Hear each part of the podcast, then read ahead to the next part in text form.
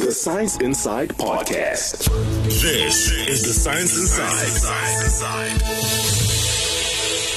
Hello and welcome to the Science Inside. I am your host, Bridget Libere, and welcome to the new month of June. I think I can safely say that winter has officially arrived, and we will be putting on extra layers of clothing to, you know, just shelter ourselves away from the cold. But now, with this being the new month, every month here on the Science Inside, we also feature a scientist who is doing exceptional work within their field of expertise. So every first Monday of a new month, we give that particular science a face, and this month is no exception. We will be chatting with Nkululeko Tunzi, born and bred in Soweto, Dube. He attended both his primary and high schooling in Soweto, but he also went to the Tshwane University of Technology's SOSH campus to further his studies in computer science. And now he is here at Tshimologong Digital Innovation Precinct, where he's working from the Red Bull Base Camp premises on his current project. Now, the reason we have him here in our studio with us is that he has invented a really awesome gadget, guys. He has invented an innovative walking stick that aids blind people to navigate around their spaces with much ease. The walking aid is called Bulatsela, meaning make way. It uses the art of artificial intelligence and machine learning, features which are meant to interpret the surroundings of that particular individual who's doing the walking with the stick. So, what it does essentially is it detects objects and any other obstacles that are surrounding this person, and then it creates an alternative direction for the person to move in and then gives the blind person feedback. I think this is a very novel and noble thing that he has done, and a great relief to see that, you know, scientists and other people are mindful of people with uh, disabilities and people who are physically or visually impaired. And I think this is really inspiring. I believe this is going to make a great change in the way that blind people move around their spaces. I'm sure they'll put this device to great use.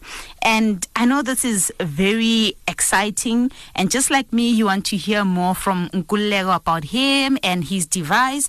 But before we do that, firstly, we will do what we usually do. We get into the news.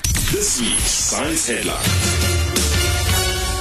My name is Campion Sharima, and we're getting to the news. In the news making headlines this week, UP prepares for the fourth industrial revolution as it employs a robot to help students in libraries.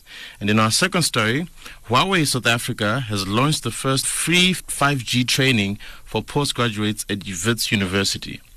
The University of Pretoria has embraced the fourth industrial revolution wave by digitizing their library assistants.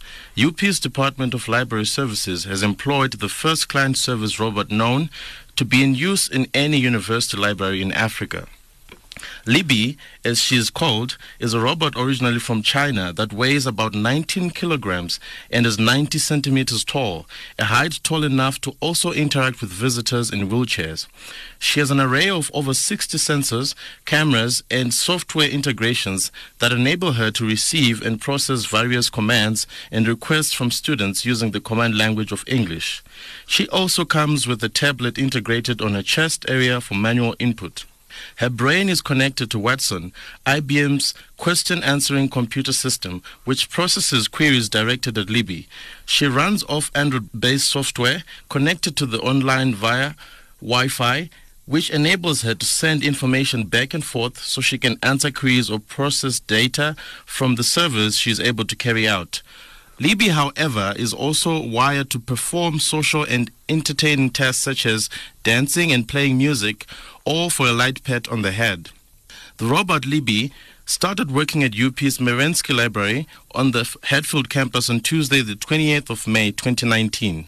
The Department of Library Services claims Libby is not a threat to anyone's job, but she's merely part of the library's innovative progress. This dedicated service robot will only perform general repetitive tasks that staff perform around the library, thereby releasing them to perform more advanced and specialized services.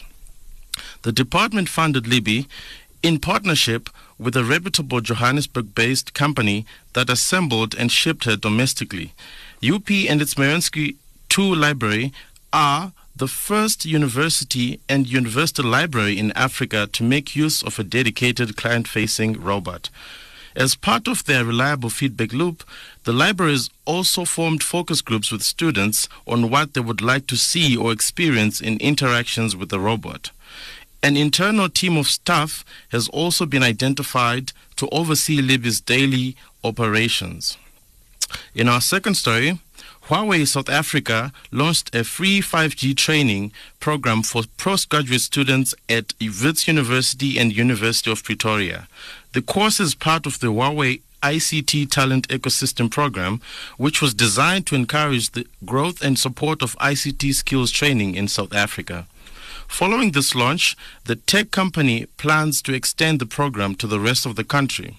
The Deputy Vice Chancellor of Research at WITS, Professor Zeblon Vilakazi, who also spoke at the launch ceremony, explained how this collaboration came to be. Partnership with Huawei can be seen in the same context as partnerships we've had with many other tech companies, IBM, and so on and so forth. And it happens here that Huawei have had an interest in doing an experimental test in one of our small laboratories to see whether, you know, just dedicate a small room to see whether we can just do a prototype test of this. And running parallel with that, of course, was the interest to start a nationwide process. First, and University of Johannesburg, and I think Pretoria, I'm not sure about that, are among the first universities to actually have the training program in uh, 5G. As you know, 5G is similar to opening up a new motorway. You've moved from one, second, and third, and now we are going to the 5G technologies, which will mean that uh, a new spectrum, a new motorway for information passage will be opened. But that requires the understanding of the various network protocols to uh, manage that this technology. I don't think it should, it's mostly for postgraduates. It's aimed at senior undergraduates and obviously postgraduates because that will be very important for their research and their preparation for implementation of this technology. With Huawei being acknowledged as one of the global leaders in groundbreaking 5G technology, this could be seen as the key to the fourth industrial revolution. For South Africa, the expansion of this technology and knowledge could bring tremendous benefits to the technological advancement of the country as well as the economy. Professor Vilakazi explains what this 5G training program could mean for WITS and South Africa at large. This partnership came about because of uh, WITS's goal of making sure that by 2022 we have graduates who are prepared for the new knowledge economy and the work starts now. That's in preparation for the challenges of the digital information era, or we call it the fourth industrial revolution. This starts with ensuring that we equip our graduates with the latest acquisition of skills and access to technologies that make it easier for them to become uh, effective participants. According to the deputy CEO of Huawei, Kian Chen, research shows that about 70% of all jobs by 2020 will have an ICT component, which puts this program ahead of the curve by equipping the youth of South Africa. This is expected to contribute significantly towards the country's development goals. Recapping your stories this hour. UP prepares for the fourth industrial revolution as it employs a robot to help students in libraries. And Huawei South Africa has launched the first and free 5G training for postgraduate students at Wits University. This week's news stories were sourced from the BBC, News 24, and SABC News.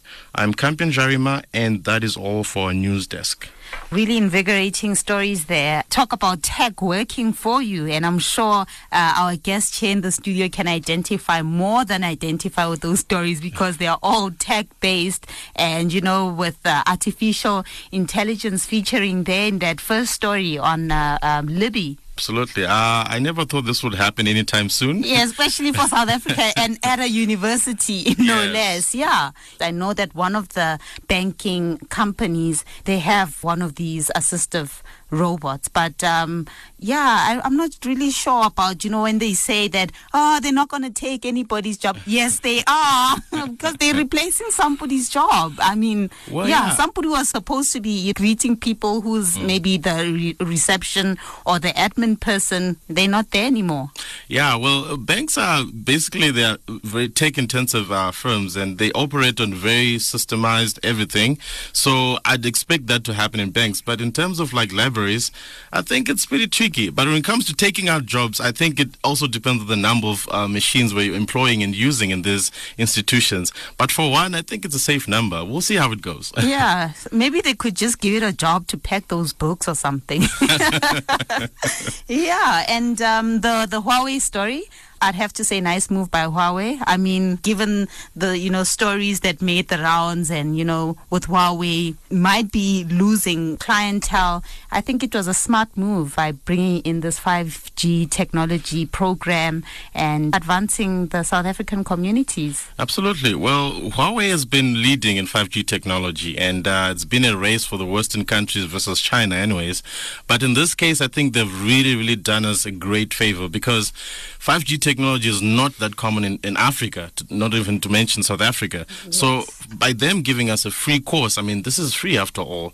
This is groundbreaking technological news. I'm looking forward to this and seeing what it brings for the country and the youth of South Africa. Well, let us return after the break. This week's Science Headline.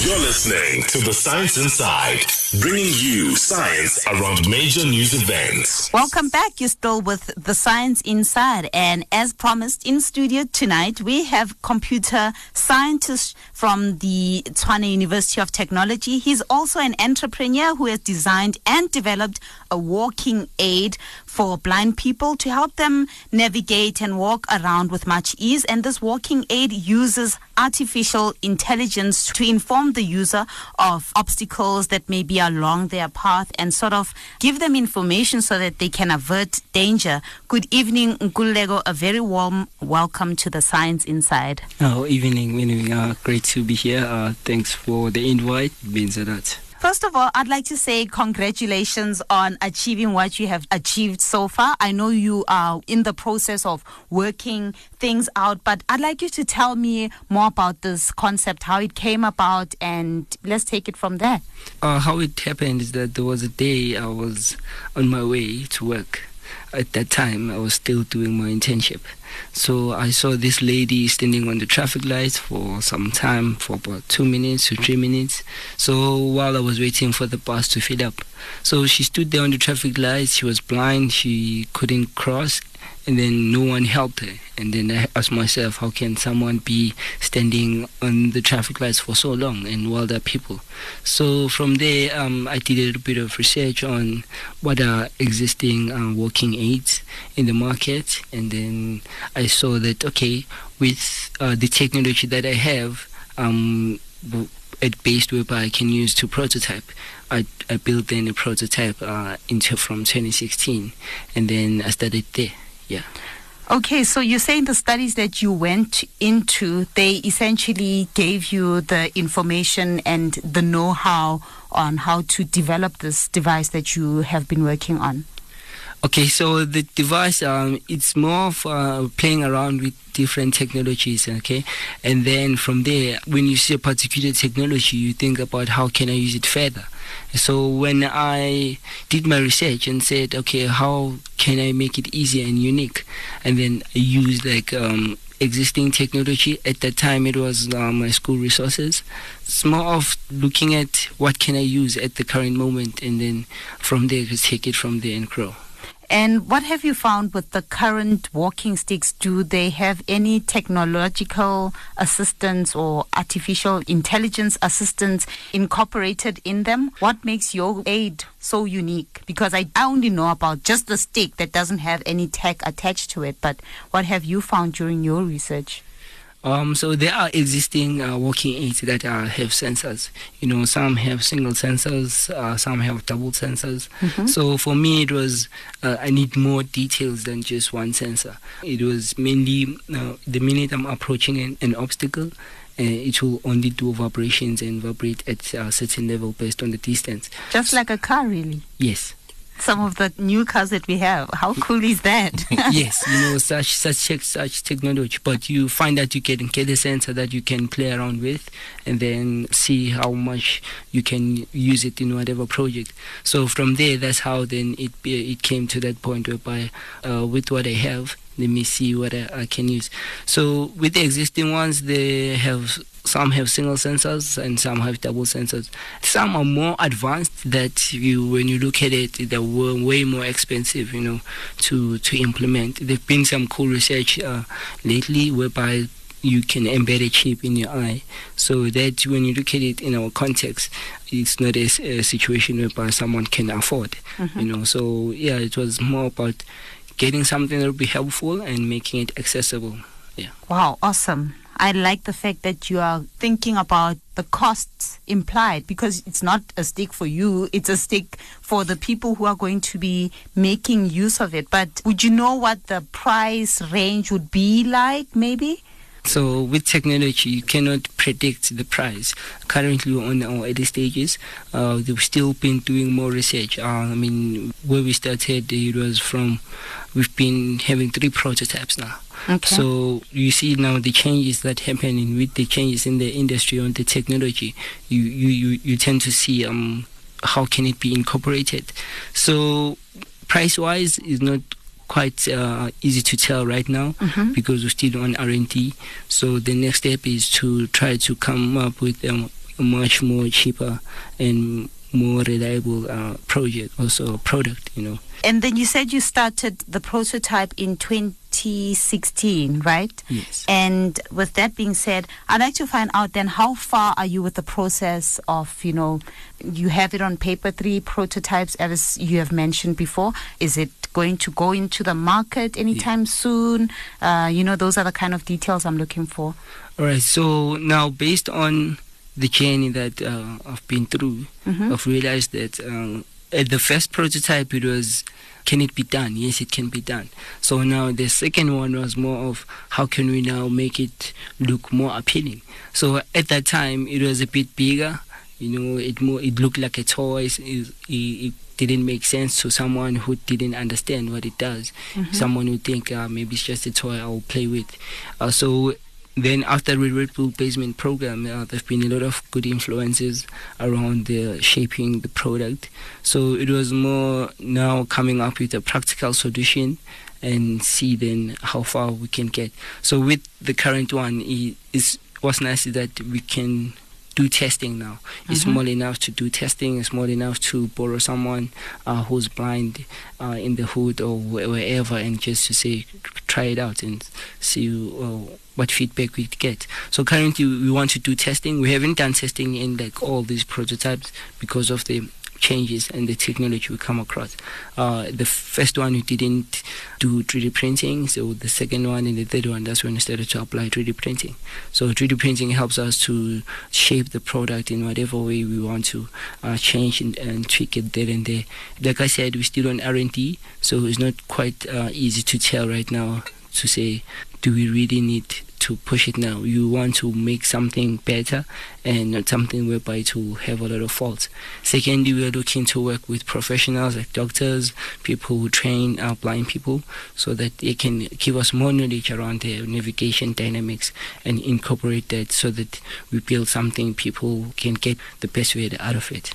Hmm, this is heartwarming. Campion, do you have a question? Yeah, I uh, just wanted to find out. Uh, so you talked about how this has been tested throughout. I just wanted to know who has been giving the feedback on how usable the product is or is going to be. We haven't got it to a stage where we get a blind person to, to okay. use it. The reason was that because of the shape and the size before. So now we're in a position whereby we can it's small enough that we can give it to someone. So the, our next goal now is to get that person who we can work with and and and start to do testing. Preferably, we want to do it with professionals, you know, at a, at a go, mm-hmm. other than just having someone randomly, because they will tell us based on what they feel. But if we get a professional, then we will get a more scientific thing to say, this is how it works. What if we incorporate something that may affect their the body structure or you know their feed, uh, sensory feelings or something. You know if will it disturb them during their navigation when they're walking in the streets because they're paying too much attention to what the robot tells them compared to you know, balancing both the device and the surrounding. We consider things like the, um, how they navigate currently using sound, using feelings, you know, their foot. So we want to build something that can complement that instead of taking that away, you know. Mm. So testing is what we we currently looking into, uh, we, especially with professionals. So we've been having a little bit of challenge to get into that, yeah. but uh, hopefully we will get there. And as far as testing, have you thought as far as how you're going to be rolling out the program of testing it out? Is it going to be um, like a clinical kind of trial uh, set up, or how is it going to look like? Okay, uh, at a starting point, we're looking to have like a center where we can say, oh, this is where we'll train. Especially if it's in a controlled environment. Sure. And then from there, we will expand and say, let's go out to the real world now. It's better when you go out to the real world where they know how to use it. But by the time they know how to use it, tend to understand what are the challenges when it comes to in a real life environment. Things like, you know, it's too much people in the street. Is the system responsive enough? You mm-hmm. know, does it detect the number of cars that it sees uh, accurately or, you know, to, to take, to check those things. So as a starting point, we're looking to get a, a clinical environment uh, where we can be set up and just control the environment. We need a controlled environment more than at the early stages. Great. Well, I'm just blown away by this. I really can't believe this is happening this soon. I mean, this is awesome. But apparently, your interests in IT, it happened by chance, really. Tell me about it. so, when I was young, uh, I wanted to be a vet, you know, mm-hmm. so uh, because I realized okay, I love animals personally, so I used to experiment. I used to capture spiders and put them in a bottle and just check their behavior. and you know, at home we've got pigeons, we've got dogs, so basically I take care of them. So if I had a spider, I know pigeons have got some flies and insects that you can find there, so I'll take them and feed the spider, mm-hmm. and then just see the behavior. So I wanted to be a vet, uh, so I realized uh, cost-wise, you know, financially to be a challenge. So then I thought of doing being a pilot.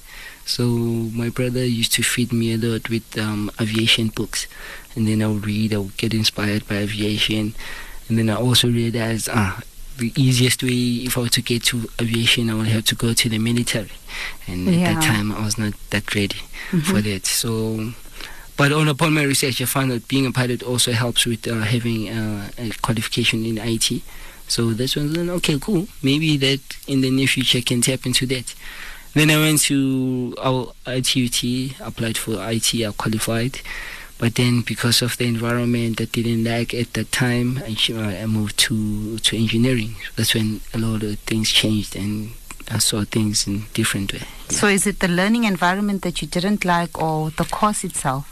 No, I didn't even do the course itself. Uh, okay. Uh, it was during orientation week, you know, people say these are the number of students in IT and when you look it's about yeah, a lot of numbers. Yeah. And then when they talk about the other course, computer systems, by the way, not computer science. Oh, oh okay. Oh, yes. So, yeah, when they say computer systems engineering, and then we did 80 people, and then was oh, so yeah. much difference. Yes. And then I did a little bit of research, what is really in there. That was quite cool. And then I found out, okay, it was more demanding. Um, you needed more marks to get into it, and at that time I qualified because I got a distinction in maths and physics in wow. high school. So I qualified, then I got in, just jumped to the course. Then first day, got things. I was like, ah, where was all this hiding? you know. So yeah. So you really, really enjoyed the course. Very, very, very much. Yeah. Your journey seems very interesting to me, and there's a little bit of a back and forth in trying to rediscover or discover yourself. Basically, I just want to know how how your family felt about this whole journey you took. Were they supportive or were they also confused at some point? What what really happened? Yeah, there, there was a bit of confusion, you know, especially during uh, orientation week. or Already, I'm changing a course, mm. so they didn't really know what other course uh, I did I take. The only thing I said is just no, I changed the course. I'm no longer into IT. Only to find out later and said, no, what I'm doing is still IT, but co- uh, incorporated with uh, electrical engineering and electronics. So it was like, okay, cool. So they were a bit confused, seeing me with some toolbox, you know, having all my equipment and practical things. So yeah, they were supportive. They didn't say, no, we shouldn't have. No. They just said, no, as long as you're doing what you want. And okay, that was the start of it. Yeah. And tell me about the Red Bull program. How did you get in, involved in that program? I saw a, a, a an ad online about Red Bull Basement with wanted like uh, tech for good, you know, a social social innovation Sure. project. So then I did a research and checked out how to get in. I then I filled in the application form, explained what the project does, and then I got uh, accepted. So from there, yeah, the, we assigned mentor, uh, our coaches. Um, we were assisted with getting the minimal resources we needed to move to the next stage. Um, we had sessions, workshops where we learned more about, you know, apart from building stuff, about running a business, how you can grow, you know, and then based on the stage you're in, and then that's how the the influ- they, they, they encourage us. Uh, that's what we learned also. So yeah, it was great. Um, good influence, you know. Um, sometimes I think about if I was in the Red Bull basement, you know, how would have certain things happened. Uh, sometimes I realize that uh, you need certain things that will push you. So I think for the Red Bull basement, it was more of pushing new boundaries. I didn't expect to get to that stage, but yeah, it happened so quick. You've that, come a long way. yeah, like ah, there now I'm in the stage where I wanted to. Know? Sure. So yeah, getting feedback from other people is important.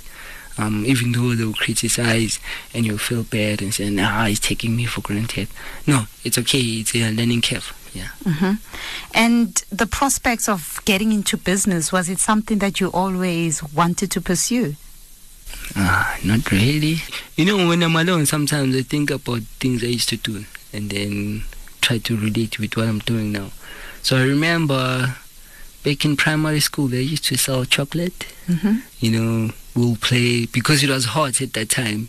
I didn't have a place to keep, so I just rolled it in a plastic and put it in a water bottle filled with water. Yeah. So the water would just keep it cool. Oh, you are always so innovative in your thinking. wow. so yeah, while we were playing there, and then someone said, "I want a chocolate," and so no, I'm selling it.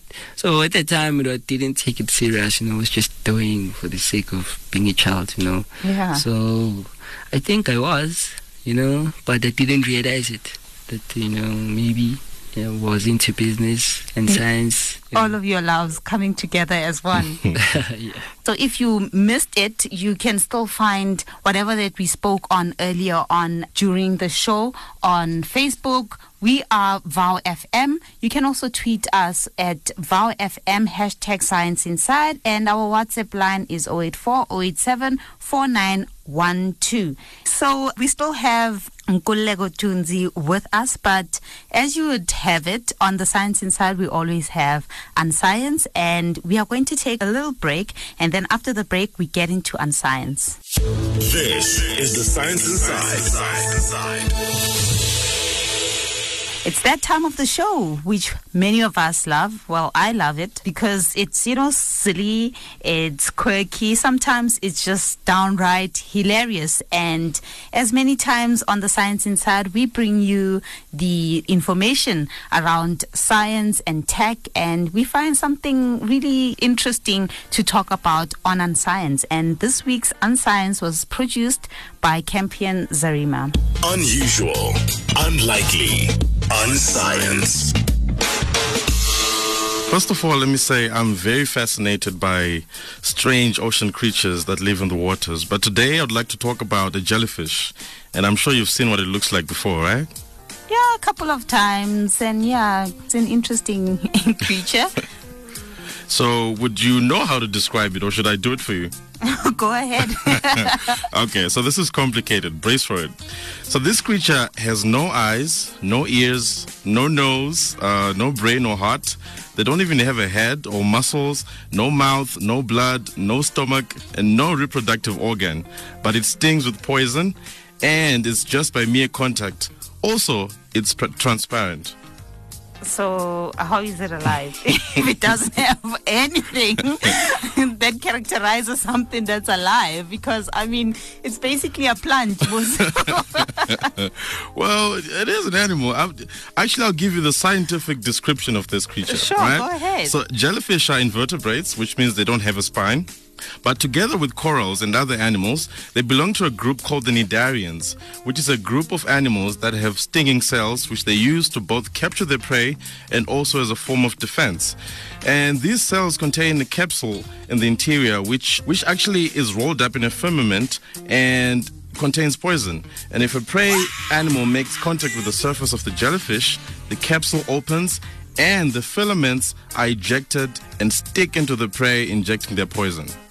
Mm. Did you say they're spineless? So are you saying those spineless human beings, we can call them you jellyfish? I'm sure they'd really take offense with that. but why are they transparent? It's actually because their body is 95% water, which means they are perfectly camouflaged.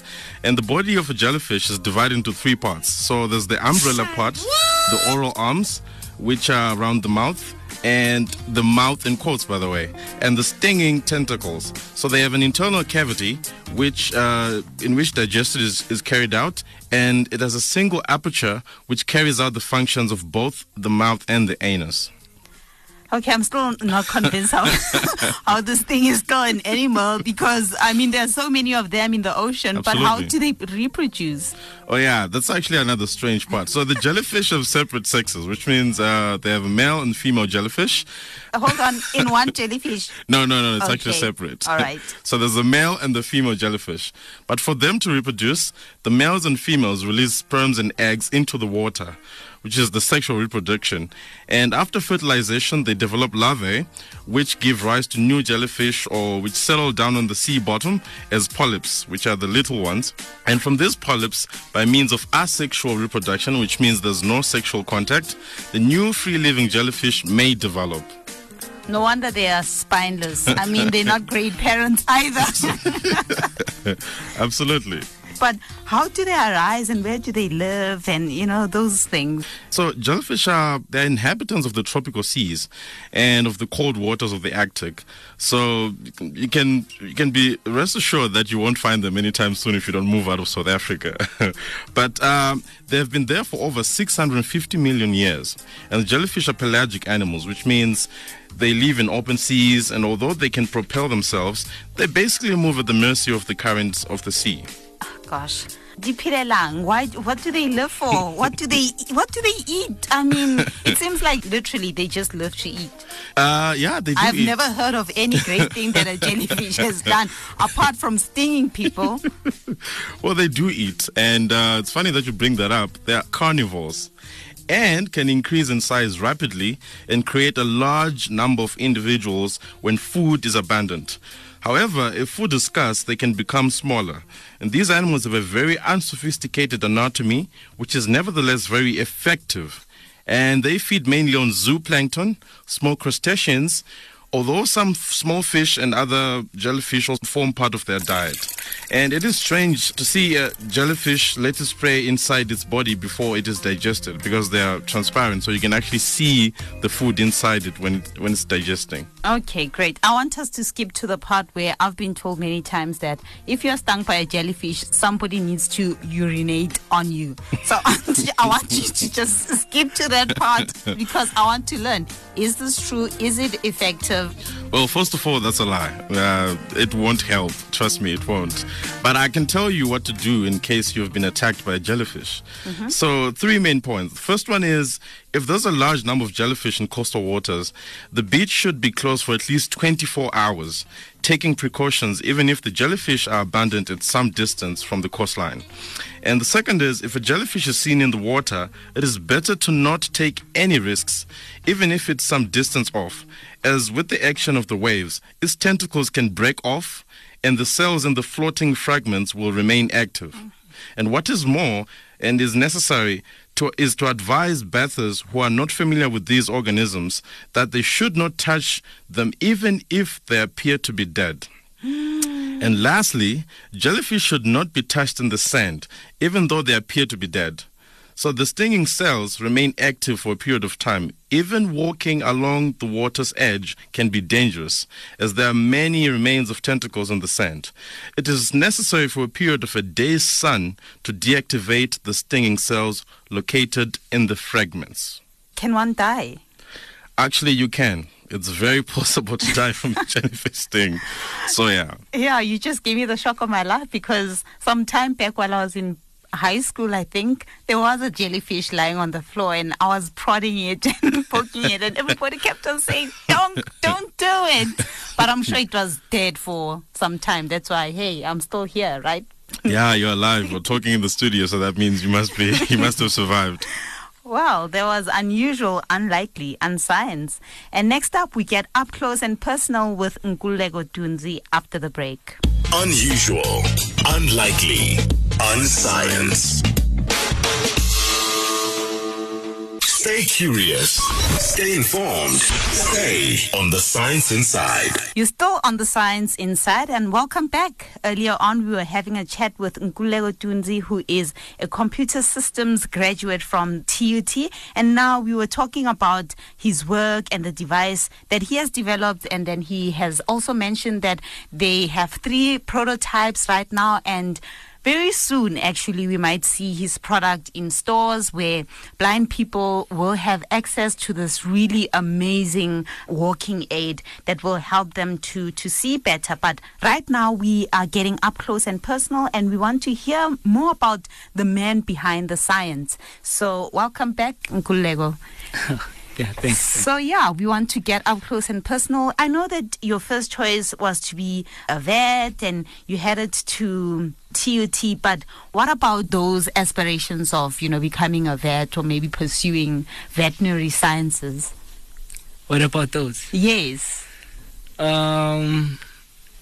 Okay, so personally, you know, um, I love animals from since a very young age. So I used to trap pigeons, uh, and then I'd sometimes eat them. Well, okay, do you love jellyfish? we just spoke about jellyfish. no, no, no. Because it's uh, stinging and kills me. All right.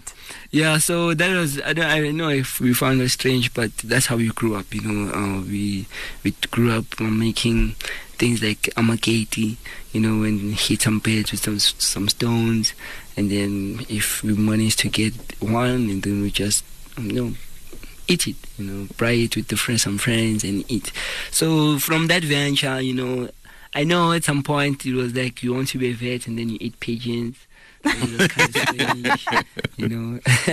Yeah. yeah, but for me it was more um my childhood uh, times. You know, yes, I would I would choose first. You know, which one I eat. I would eat the ones the wild birds, uh, the ones we usually call them mama positive.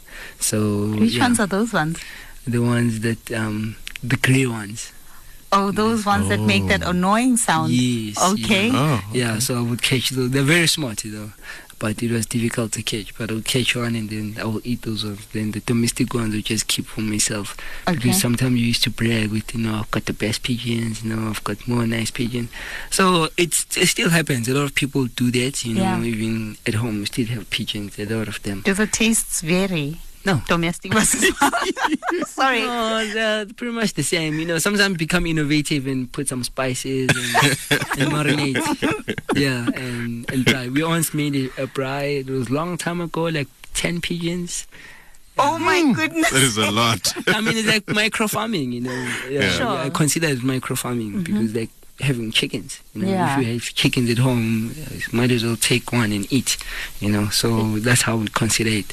I've done a lot of projects around volunteering in the SPCA because I was part of the Johannesburg Student Council Mhm. in 2011 Mm. but you choose a project as a way to engage to the community and then yeah then you'll be you keep record of what you have done so i used to go to the spca and volunteer there for some time Mm-hmm. and then yeah so i found that journey interesting and yeah at the time i was living my dream yeah i was inspired because i would talk to the bears and ask them how many, how long did it take you i said ah, i studied for seven years or Yeah. "Ah, seven years okay yeah, if I have time, I don't mind going back and enrolling for that course just for fun of it. Great. And it turns out that your love for human beings is just as great as your love for animals because I know you have a non-profit Ghetto Nerds project or Yeah. program that you run. Tell me about it. Okay, so with Ghetto Nerds, how did it start? So when I was in high school, I've been a very active person at that, you know. Um, Yeah. I used to jump to opportunities if I see. Sure. So I used to participate also in tech competitions. So we'll be grouped in by our technology teacher, and then we'll be grouped and then we'll build projects using maybe uh, recyclable material, and then we'll go to competitions and exhibit with other schools and get judged. So when other schools when went there to present, they'll build awesome projects like robots, you know, cars that uh, move on their own. RC cars, the one usually buys toys, but they'll build their own. Um, so I asked myself, where did they get the resources? Where did they get the knowledge? Who taught them? Who helped them? And then why didn't we have that? So I made from there. That's what uh, triggered me to to to continue to pursue the technology side of things because I also loved technology at that time. So after I completed my course, I decided to you know start something since I got the knowledge.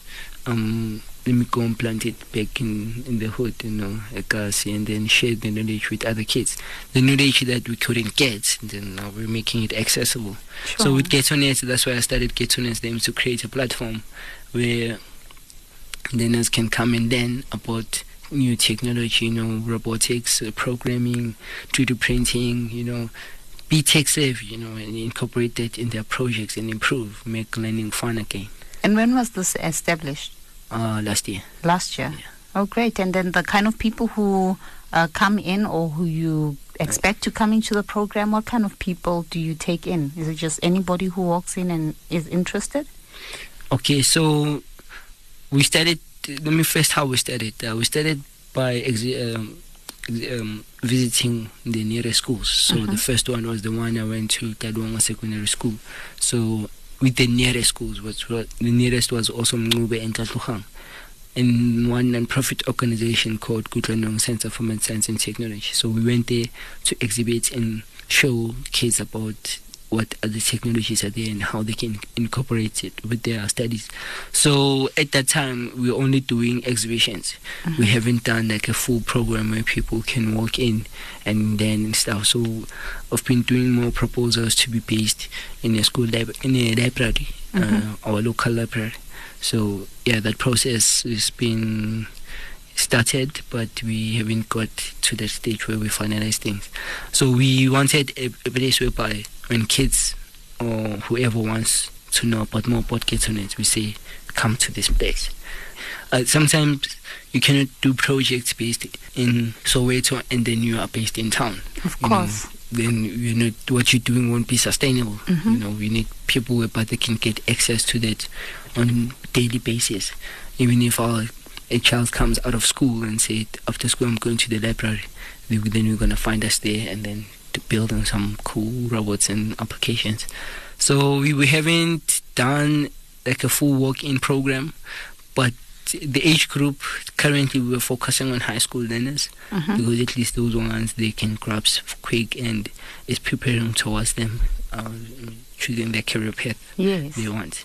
I just want to know uh, if you have any anything or anyone that, that motivates you, or rather, if you have role models that you look up to. I look up to a lot of people, you know. Um, I won't say specifically someone um, because I learn a lot from people, you know. Uh, so uh, I believe that you cannot do stuff alone. So I learn from other people. I'm inspired by other people's work. Um, yeah. So all people motivate me. Special family, you know. My brothers do motivate me. Um, you know, even other people, innovators, you know, from a, very young age, we're inspired by other big guys like Bozola Seven and stuff. so, yeah. those kind of people who bring change in the community, you know, yeah, anyone who brings change and has a positive impact in the community, that's the kind of people I look up to. Sure. And in one of your interviews, you said studying computer systems introduced you to another side of yourself that you're not aware of. Uh, please tell me more about that as to, you know, what did you discover about yourself? uh, I discovered that I'm a I'm a maker. I'm an inventor. So how did that start? You know, I'm that person whereby I ask myself if I learn something, how do I make use of it? Hmm. So during my school days, varsity days, that time, on weekends I would experiment. You know, so I had this one machine that I had, uh, the hair cutting machine. So it got broken, and I, I still loved it. I didn't want to throw it away. And then I did a little bit, a little bit of research on how I can fix it. So I managed to convert that machine that plugs onto the to the wall socket to now plug into a computer. So I kind of designed it, you know, did a little bit of investigations. So from there I was like, uh, did I manage to do this? And then I would just cut my hair, you know, plug into my computer. So your computer powers up Powers the, up machine, the machine. the machine. Yeah. Oh, okay. Interesting. So from there, that is when I was like, oh, so if I can do this, what more can I do? Then Yeah. I started to do more um, research, and then I think the most important was enjoy. Mm. Yeah, yeah, enjoying and loving what I did stimulated more creativity, and then because I also when I do research, I see what other people are doing, and then oh, okay, so if they manage to do this, I'll try to do that Yeah. differently, you know. So yeah, that's how I discovered. All right. So uh, I want to know uh, from since you you made this invention, just want to know if people have started approaching you differently. How are the conversations going right now? Hey, it's very, it's very interesting, you know, and scary at the same time. Yeah, I can imagine. Yeah, because um, I'm a techie, you know, so Mm. my in my mind I'm thinking technological stuff, how to solve problems, what about this, and then try by all means to be humble. What I'm, what scares me is that it changes the way people see you. in my mind, I'm like, ah, I'm just a normal person. And then someone else will be like, yo, yo, there- there's this guy, you know, Mm, ah, mm. yo, was so inspired. It's great. Some other conversations where you get a call, someone would want to work with you, but then you don't know at what scale. You know, at the same time, you think about, I still need to focus. As much as there are new opportunities, you still need to maintain the focus and continue to what you started. You know, um, you must, I've got that thing that you must finish what you started. Mm. So it's awesome, but it's scary at the same time. And then I try to always not to let it get into my head. I just, yeah. Right. And just for the last question for tonight, where do you see yourself in five years' time? Yo, that's a very interesting question because I remember in 2013, I said the same thing, and then now I'm in a different place. Yeah.